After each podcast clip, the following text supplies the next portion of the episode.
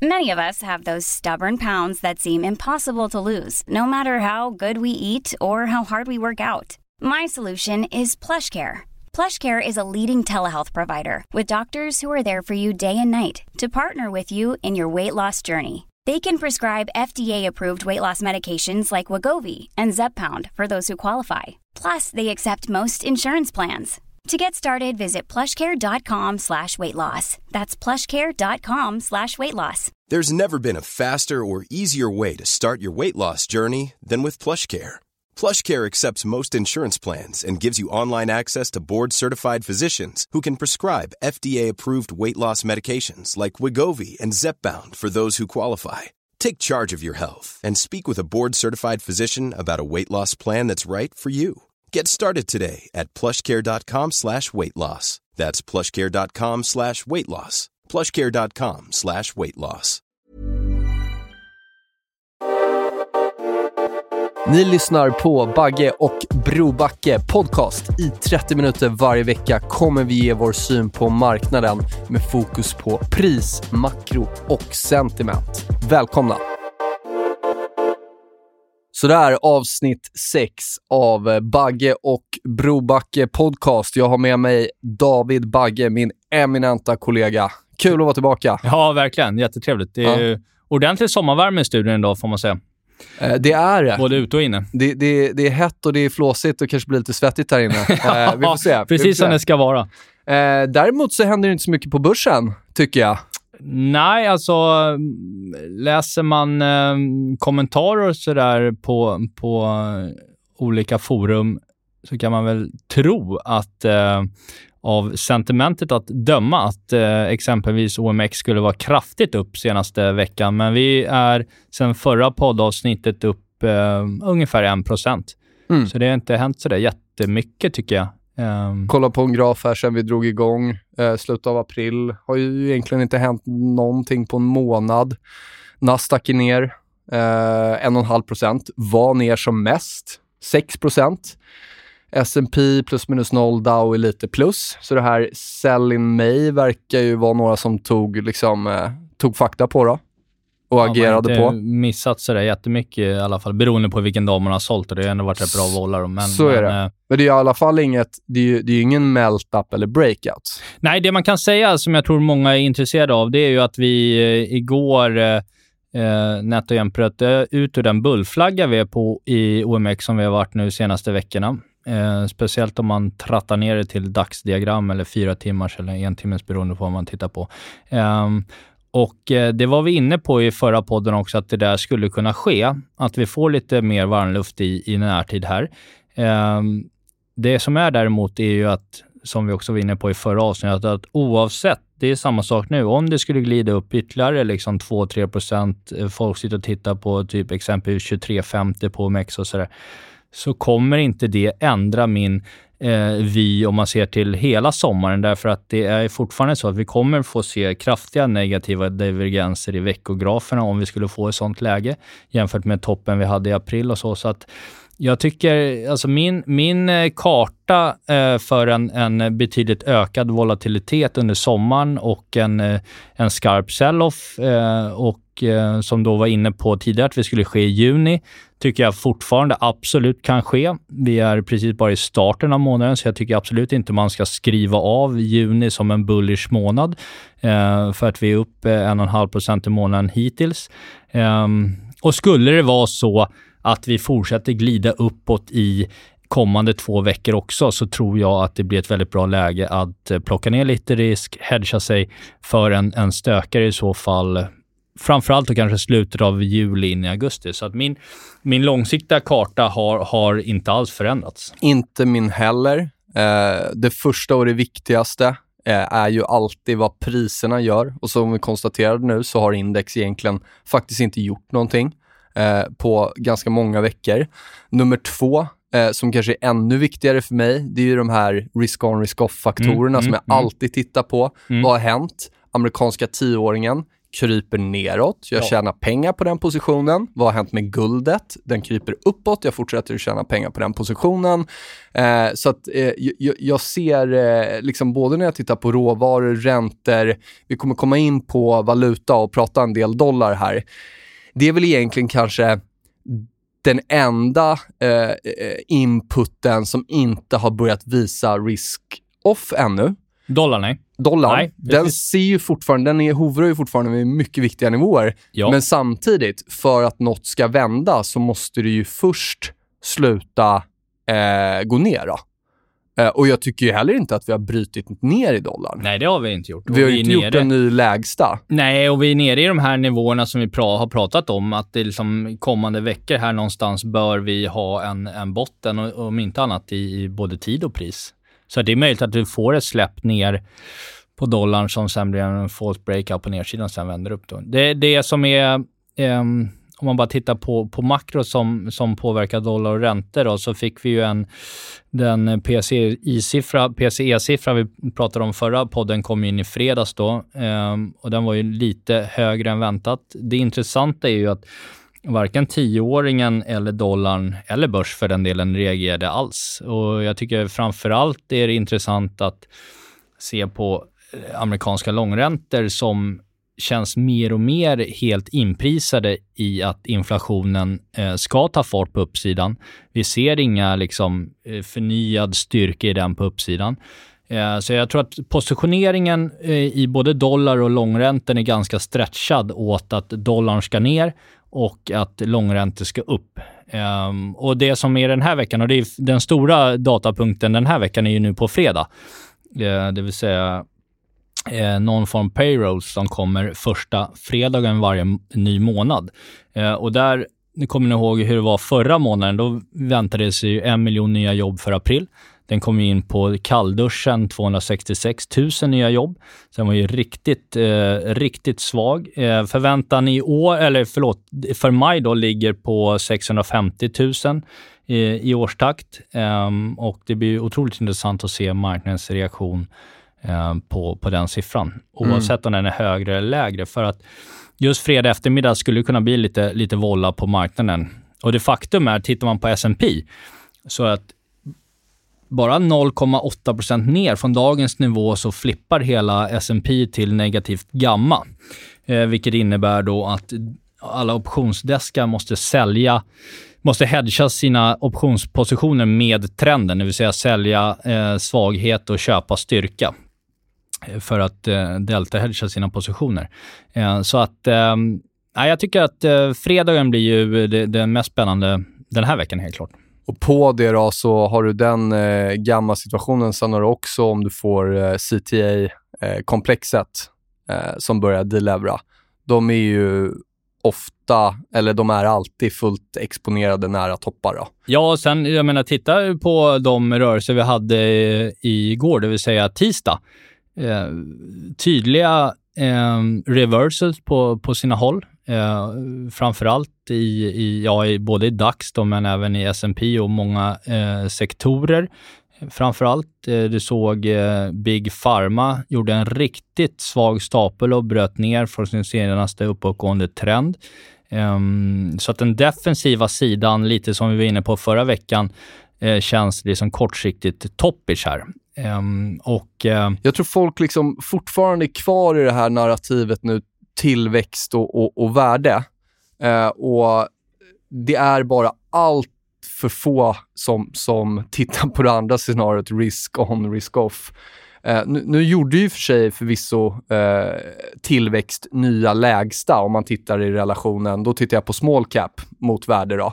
Eh, och det där har ju historiskt också ofta följts av att large och mega cap fortsätter att handla ner. mm, mm, mm. Men eh, jag, om, vi, om vi tar till exempel eh, guld eh, mot eh, tech, som är en, en ratio som jag har haft med här några gånger och ett case som Mm, jag tog upp i FN här i, i, i början av mars. Och, och det man ser nu tydligt är att liksom flöden går eh, relativt och absolut från tillväxt till guld.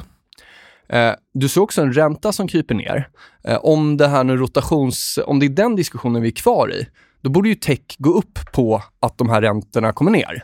Ja, man kan tycka det. Eh, guld skulle förvisso också kunna stärkas på det, men Mm. det vi ser nu är bara att guld stärks. Mm, mm. Eh, så, så det säger mig snarare risk-on, risk-off-diskussion än värdetillväxt. Då. Eh, Nej, men, men tittar vi på den svenska marknaden så var vi inne på förra veckan att eh, Eh, defensivt hade stått emot väldigt bra, till och med stigit en 7-8 procent i enskilda aktier senaste veckorna medan börsen stod still. Eh, jag sa då att jag tyckte det var kortsiktigt toppish i många av de aktierna i närtid. Eh, och sedan dess så är faktiskt på en vecka Essity minus 4 procent, du har Telia minus 3. Vi var lite mjuka till bankerna i förra avsnittet. Du har Handelsbanken minus 3, SEB minus 2. Så att, ehm, ja, jag tycker att ehm, när index inte gör så där jättemycket så, så är det ju eh, stockpicking och eh, liksom sektorperformance man får, man får titta på. Eh, och helt klart är att vi, vi har börjat se en, en del svagheter i den eh, defensiva sektorn också. Då. Men jag förstår ju om man inte har mandatet att ligga utanför aktier, att man alltid måste vara full Nej, men men, men, och, och poängen där är ju att om man då kan eh, vara utanför aktier eh, och kan eh, liksom minska risk här, eh, eller kanske bara vara flat. Jag vet inte, det, det, det är upp till en själv. Man behöver inte liksom blanka, men, men eh, vad är det för fel med det? Nej, alltså jag tycker generellt att när vi går in i en sommarperiod, vi vet oftast att vollen ökar under sommaren. Eh, man har inte oftast kanske, om man i alla fall tar någon paus från skärmarna under semestrarna, så har man inte lika bra koll. Och personligen tycker jag att det är ofta ganska skönt att ha lite förhöjd kassa över sommarmånaden. För att är det någon gång på året det kan stöka så är det just under sommaren när likviditeten eh, brukar krypa ner också. Då hade vi sett ett, liksom ett race i maj och vi hade rejält brutit upp, då hade jag kunnat... Ja, men det, det tycker jag är ett jättestyrketecken i sånt fall, för då är det där historiska mönstret att vi avviker från det. Mm. Det är en stark Ja, signal. ja. Men vi har inte avvikit från det i maj. Nej, det har det- absolut inte varit en stark aktiemarknad i maj. Eh, det kan man inte säga. Det Då som, vet jag inte vad man tittar på. Nej, alltså det, det, som talar, det som talar emot då, att vi skulle faktiskt se en ganska skarp sell-off direkt nu i närtid, Eh, det är ju att, tittar man på typ SPY-ETF, alltså S&P 500 i, i, som är världens största ETF på, på USA, eh, där har vi blankningspositionen i den har börjat krypa upp senaste veckorna. Just nu är 4% ungefär utlånat i den och till blankningar, vilket är historiskt. Det är inte jättehögt. Det var uppe på liksom 7-8 eh, i eh, förra våren. Eh, men många har ju också tagit höjd för här och nu. Att om man, och även om man tittar på säljoptioner betydligt mycket dyrare än, än, än köpoptioner i eh, kommande månader. Så många har ju tagit höjd, men jag tror också att många tog höjd, liksom även vi också gjorde, för tidigt. Jag menar, vi, vi har ju varit försiktiga, inte för att vi har missat speciellt mycket då, senaste eh, sex veckorna heller för den delen, men jag tror många, eh, gjorde, många tog ganska ordentliga blankningspositioner eh, för tidigt. Ja, alltså, Så vi, att, eh, VIX är ju ner 30% på... eh, Ja, så där har vi Ja. sett en ordentlig squeeze. Ja. Liksom. Så många har blivit squeezade ur sina positioner igen. Så Exakt. jag tror att det ändå finns ett läge här liksom, som är bättre i så fall. Eh, men eh, tittar vi på någon som jag skulle vilja highlighta om man, är, om man är intresserad. Nu säger inte vi att man ska eh, liksom, hålla på med blankningar och, och så, utan kanske mer Jo, ha men jag, förhöjd jag gillar blankningar. Vad Ja, men kanske mer ha förhöjd kassa. Men, men om, man, om man vill lyssna på en riktig short seller i marknaden så hade eh, Barry Ritholtz, som har den här podden Master in Business via Bloomberg, då, i, eh, i fredags så intervjuade han Carson Block, som är då grundare och VD på den ökända eh, blanka firman Muddy Waters. Och Muddy Waters minns vi ju senast i Sverige när de var inne i Telia och gruffade runt kommer inte ihåg vilket år det är, men det är typ 5-6 år sedan. Men fick ganska stora rubriker. Väldigt öppenhjärtig intervju. Han Bra track igenom, record får man ju säga. Ja, han går igenom sina early days i Kina. Hur han landade i liksom att älska och liksom gräva fram smutsen, accounting fraud. Ehm, och blanka de aktier som han tycker är rena scams. Då. Så att totalt sen om man började för en, en 7-8 år sedan så har eh, 19 bolag globalt avnoterats sen de har gett sig på dem då, för att de har varit i rena, rena bluffar egentligen. Då. Främ, främst kinesiska bolag då.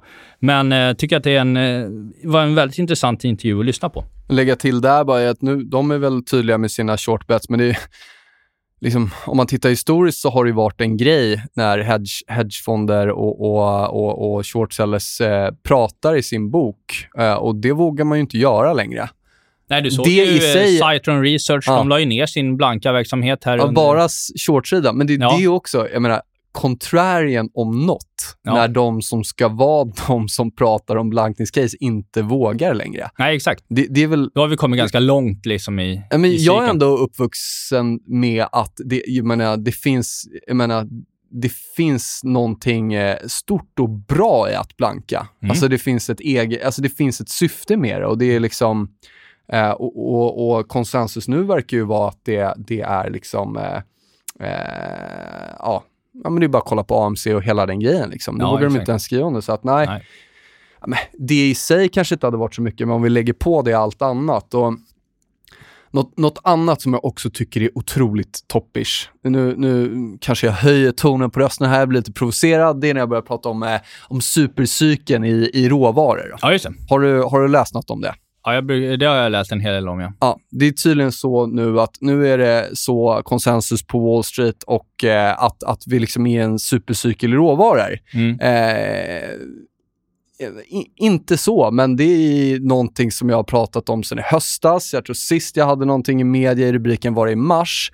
Det här är alltså saker som har gått ja, 40% i år ett brett commodity-index. Ja, eller typ 400-500 i en del eh, soft commodities eller timmer och så. Exakt, men om vi liksom i alla fall breddar ut ja, exakt. Så, eh, och, och, och, sen förra året har, har, har eh, sen egentligen i höstas och liksom, tecknena fanns ju redan där sen i somras. Vi såg en räntebotten. Vi såg liksom alla klassiska ja, ja, tecken på när en råvarutrade ska börja. Och kom ihåg hur, liksom, hur det har varit bara under det här året eh, när jag har liksom pratat värde framför tillväxt och så vidare. Folk blir provocerade och så här. Och, och nu så ska man då, och det här är alltså en sak är väl privata investerare, men nu så ser jag liksom eh, husen på stan som har, har pissat på den här traden i ett halvår. Ska nu säga att det är nu man får signalerna för att gå in i det här och nu är liksom den här eh, supercykeln i råvaror här. Och det Eh, om, jag, om jag redan var bearish innan och att jag tror att inflationstraden har toppat för nu, då var det här verkligen eh, grädde på moset. Ja, för det är ju så att hela inflations eller liksom reflationstraden, för det ska gå, reflation är ju att vi går tillbaka, en stigande inflation tillbaka till liksom medelsnittet, vilket är den vi, som hela value-traden bygger på. Då är det ju så att den kommer ju, i min bok, börjar ju den med att dollarn försvagades kraftigt förra året. Råvarorna stiger. Råvaror, stigande råvaror får upp stigande inflationsförväntningar som trycker upp långräntorna. Det är inte så mycket, svagare, eh, så mycket svårare än så. Men eh, när man då, eh, och sen det som är roliga nu, det är att nu köper ju alla råvaror för att skydda sig mot inflationen. Så det blir liksom en självspelande liksom, piano av det där. Då. Det är liksom biter sig själva i svansen, som kan i och för sig pågå väldigt länge. Det är inte så att råvarutrading behöver vara över, men eh, både du och jag tror ju att det, det, både råvarutraden och många andra trades där ute bör kunna få sig en korrektion under sommaren. Ja, men det, alltså, om någonting kan stiga liksom ett par hundra procent på ett år, så då kan ju en, liksom, en rekyl eh, vara närmast rimlig på det. Liksom. Ja, ja, det är ju bara sunt. Um, och jag tänkte komma in på om man, om man sitter som i, i, i, min bok då, där vi har ett absolut mandat. Vi ska tjäna pengar i både upp och nedgång varje år. Eh, just nu eh, och senaste veckorna har varit försiktiga till börsen i stort. Eh, inte tagit något jättebett, utan mer, lite mer ja, byggt på i enskilda aktier som, som eh, jag tror på eh, under eh, kommande halvåret. Eh, men det vi har gjort framför allt då, jag tänkte komma in på det här med optionsstrategier som vi också har fått lite frågor på, på, på Twitter. Jag tänkte bara gå igenom lite snabbt hur vi har agerat där. Eh, säg att vi då har en, en, en bok med 35 enskilda aktier och så har jag lite eh, skydd på, på dem då, så är vi ganska ganska market neutral om man säger så då, mot, mot själva index då, men hoppas ju få alfa genom de innehaven väger. dem. Eh, vilket också i och för sig har funkat väldigt bra de senaste veckorna, för många av de innehaven har ju tuggat på riktigt bra. Då. Eh, men det vi har gjort då, eh, det är ju att vi har, om man tittar på vad vi, vad vi äger, så äger vi eh, säljoptioner främst på S&P med lösen sent i augusti, som vi la på för några veckor sedan. Eh, så det är fortfarande en, en två och en halv månad kvar till, till den lösen. Eh, samt att vi har en knockout-struktur på OMX då, i, i juli som ger payoff om vi är under 21,75. Då. Eh, men framförallt borta i augusti ligger, ligger säljoptionerna i övrigt. Eh, och det är ju som en, ja men det är ju en, en, en, en det är inte en riktningsbett, utan det är mer en hedge mot, mot, mot underliggande innehav som vi har. Då.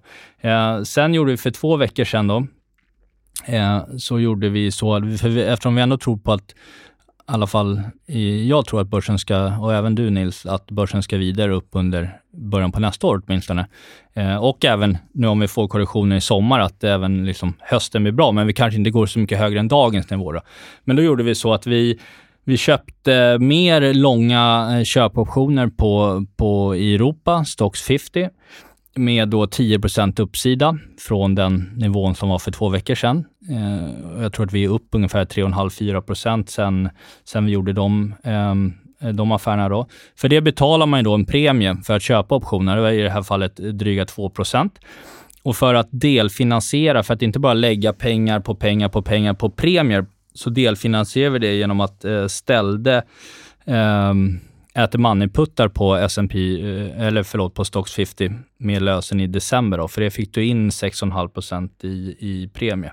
Och den sizen var ju typ 15% av vad vi köpte eh, callsen för. Då. Så att eh, tanken är där att glider vi vidare uppåt här nu, ja men då kan man stänga de eh, puttarna som man har ställt på kanske, ja säg halva beloppet som man fick in eh, och sen fortsätta rida callsen. Då. Fördelen med, med att ha lite långa calls i böckerna, det är ju att skulle du liksom få en, en det bara sjukar ur i Europa, att det är liksom, vi har fel i det här kortsiktiga, att vi ska ner nu. Dundermelt-up. Ja, men det blir liksom ett 99 all over liksom. Vi går 20% rakt upp härifrån. Vilket ja, såklart kan hända. Det kan absolut vi har ingen hända. Facit. Men då tycker jag att det är bra att ha eh, i alla fall tycker vi då, att ha på lite eh, långa optioner. Och för att säga att du skulle nå Säg att du skulle av någon anledning sjuka ur 15 rakt härifrån upp till mitten av juli. Ja, men då har du ju fortfarande kvar typ nio månaders tidsvärde i de här optionerna, så de kommer ju bara explodera. Dessutom är de liksom in the money på, på, på strike, så att de kommer explodera i värde. Så att det, det är lite så vi, vi, vi jobbar då, eh, vilket eh, har funkat, vilket vi gjorde väldigt mycket under förra året, vilket var ju ett, ett volatilt år, men funkade otroligt bra. Eh, så att... Um, Intressant. Ja, jag tänkte bara belysa hur vi, hur vi jobbar med optioner så att säga.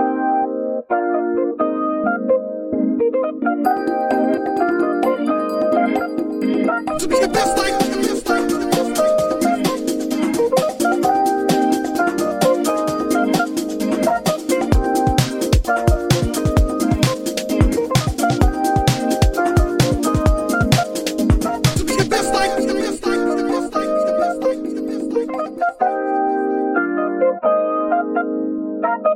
Vi sa att vi skulle prata lite dollar och prata mm. lite nivåer. Jag mm. tycker vi kan väl liksom börja brett med dollarindex och sen mm. trattar vi ner oss. Mm. Mm. Återigen då min syn, såklart det är ju inget kontroversiellt. Eh, liksom dollarsvaghet tenderar att ske i positiva marknader och dollarstyrka tenderar att ske i, i liksom negativa marknader. Mm.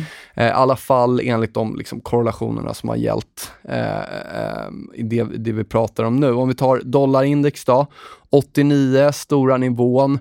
Visst, vi är ju ganska nere där igen. Vi har ju ett, inte brutit ner och vi är ju liksom på ungefär samma ställe som vi var för eh, ett par veckor, en månad sedan. Då.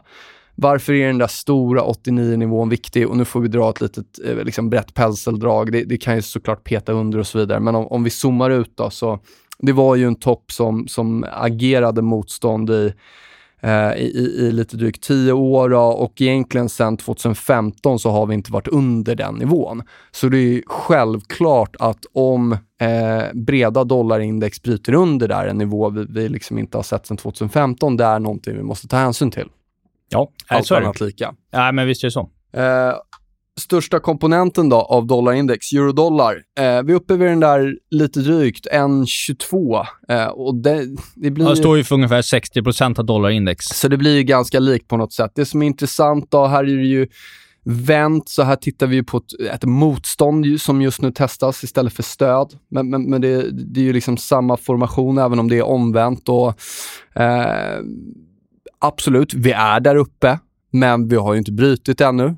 Och även om vi ska bryta på sikt så finns det absolut ett scenario där det kan komma en snabb motrörelse här. Då. Ja, för skulle vi eh. lägga på en momentumindikator som typ RSI eller något på den där grafen så har vi en negativ RSI också i veckograf där. Så en dubbeltopp men en lägre topp i RSI. Ja, ja. exakt. Så momentum avtar. Tar vi pundet då, en, en annan graf som jag har eh, twittrat en del om och jag håller absolut med om att vi är uppe och flörtar med, med en gigantiskt eh, liksom, eh, tidigare stöd, nu eventuellt motstånd. Då. Den höll ju tillbaka den, om man går egentligen, när vi bröt under den 2016 där, lite innan, innan dess så, så var det ju liksom, får vi gå tillbaka ända till 80, 85, 86 för att se nivåer under den då.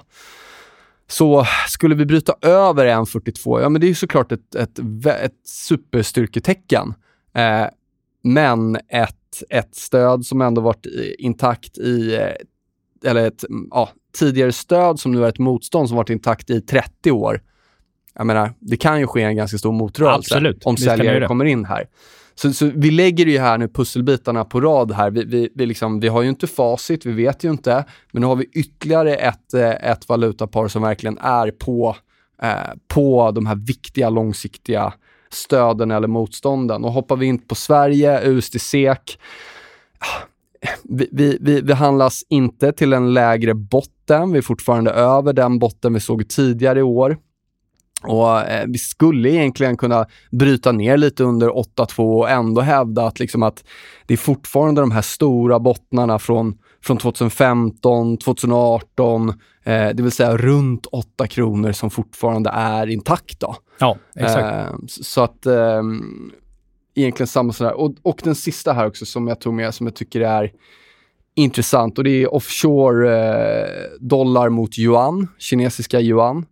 Uh, och den är ganska lik USD SEK. Vi är nere och testar en, uh, en nivå runt, uh, runt 6,3 som har varit liksom tidigare viktig och var, vi, vi, vi, har varit nere och petat under, men vi har format långsiktiga bottnar egentligen två gånger innan, om vi går tillbaka till 2015 här. Då. Ja, fick en fin reversal där igår.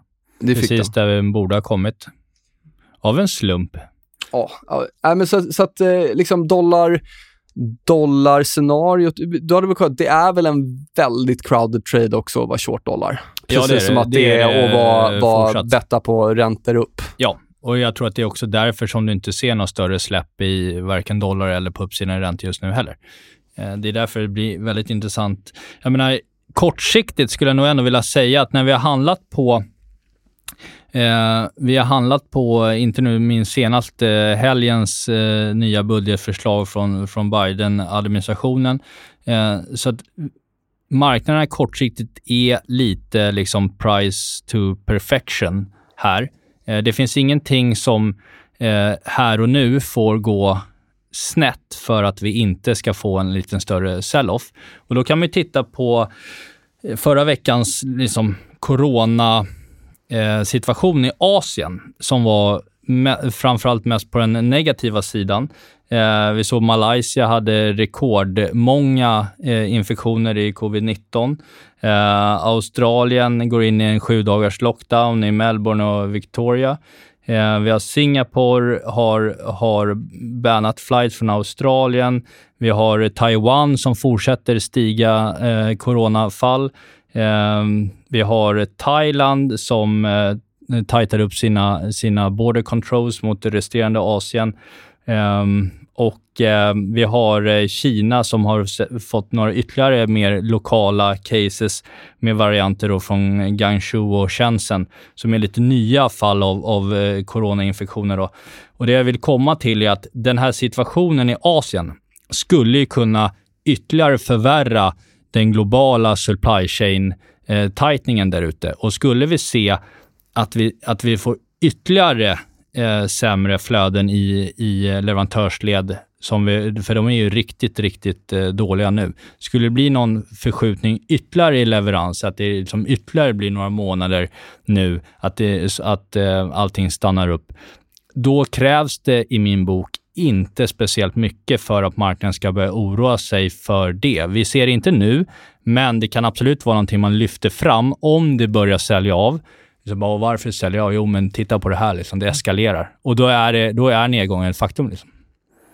Um, så jag tycker det är något man ska i alla fall vara medveten om innan man sitter och blir för megahåsad för, för sommaren. Då.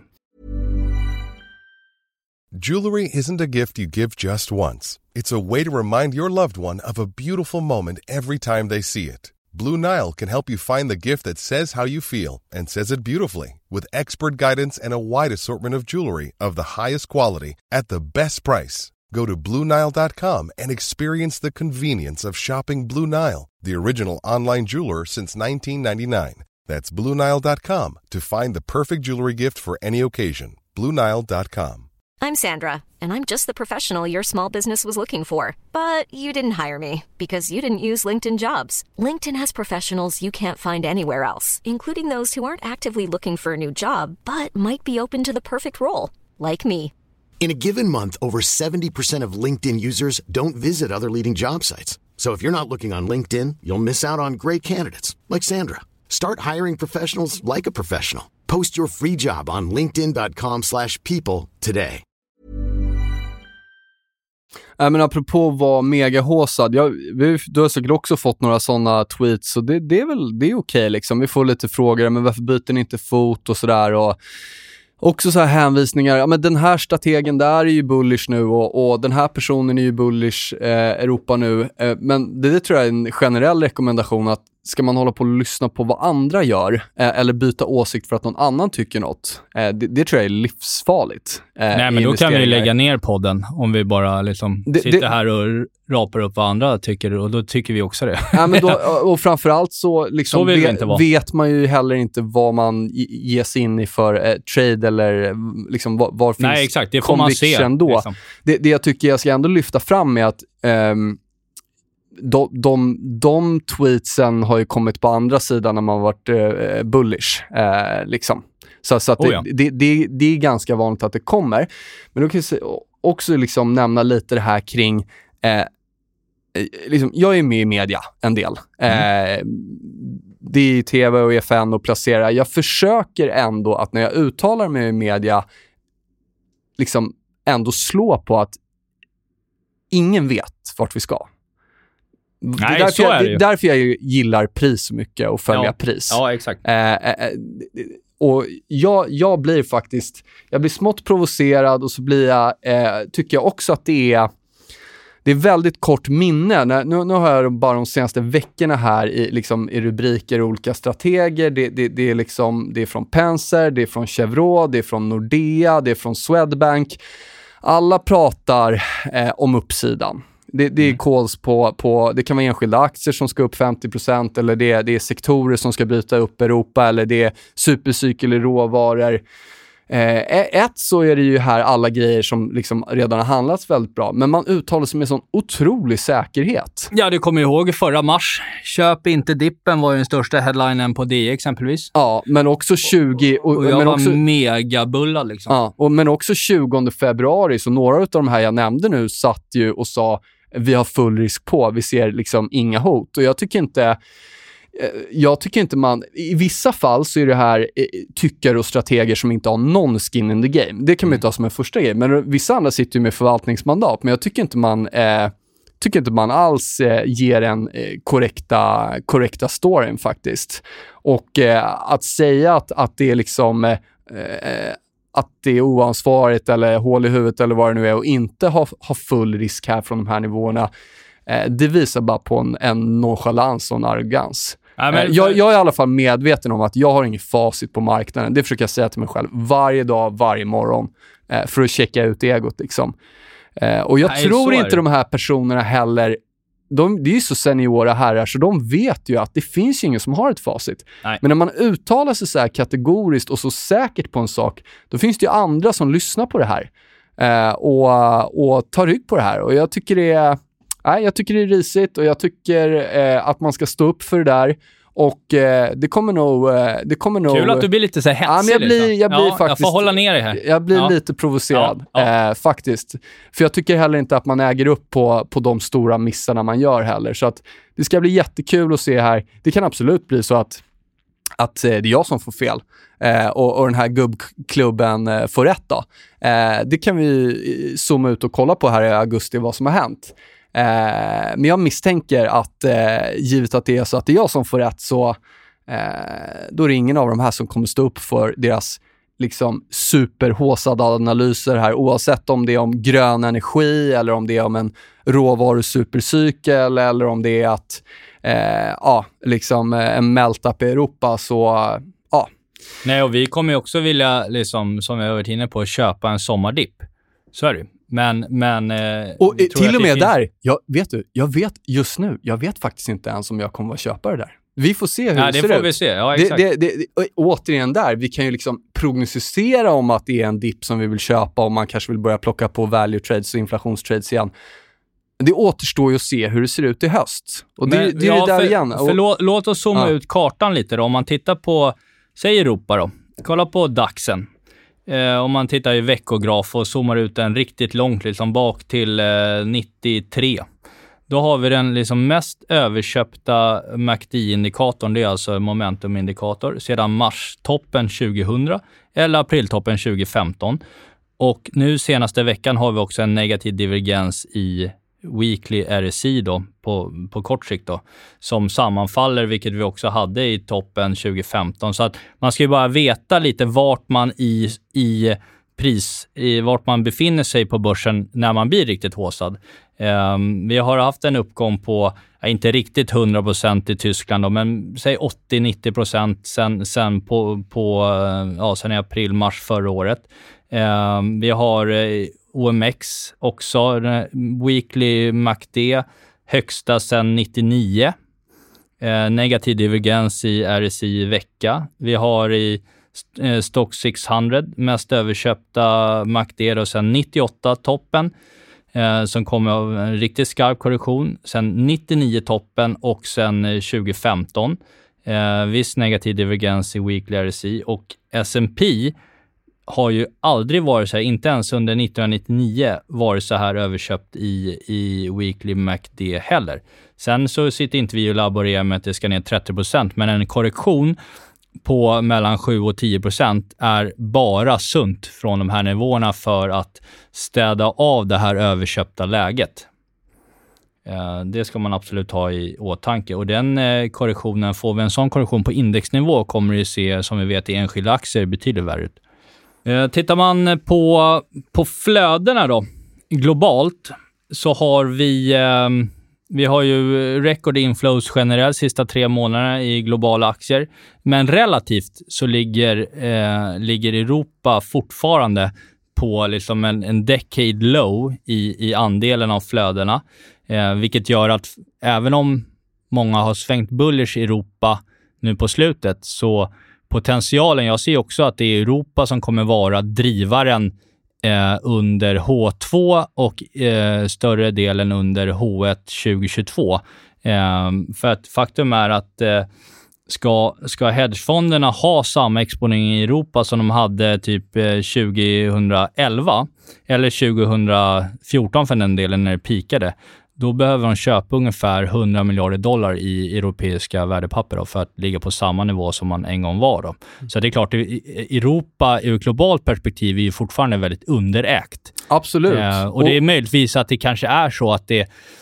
Vi får se lite vad som händer i sommar, men, men det, det, det kan ju göra att eh, möjligtvis Europa står emot lite bättre i, i en allmän sell-off än vad exempelvis S&P gör. Men samtidigt, Ja. vi vet också att framförallt tyska DAX och så är ett otroligt volatilt index. Alltså kollar du på stängningarna så visst, eh, liksom, Euro, eh, DAX stängde väl, tror jag, månaden på nytt all time high. Det är klart att det är bullish, en, en nytt all time high eh, i, i Europas viktigaste index.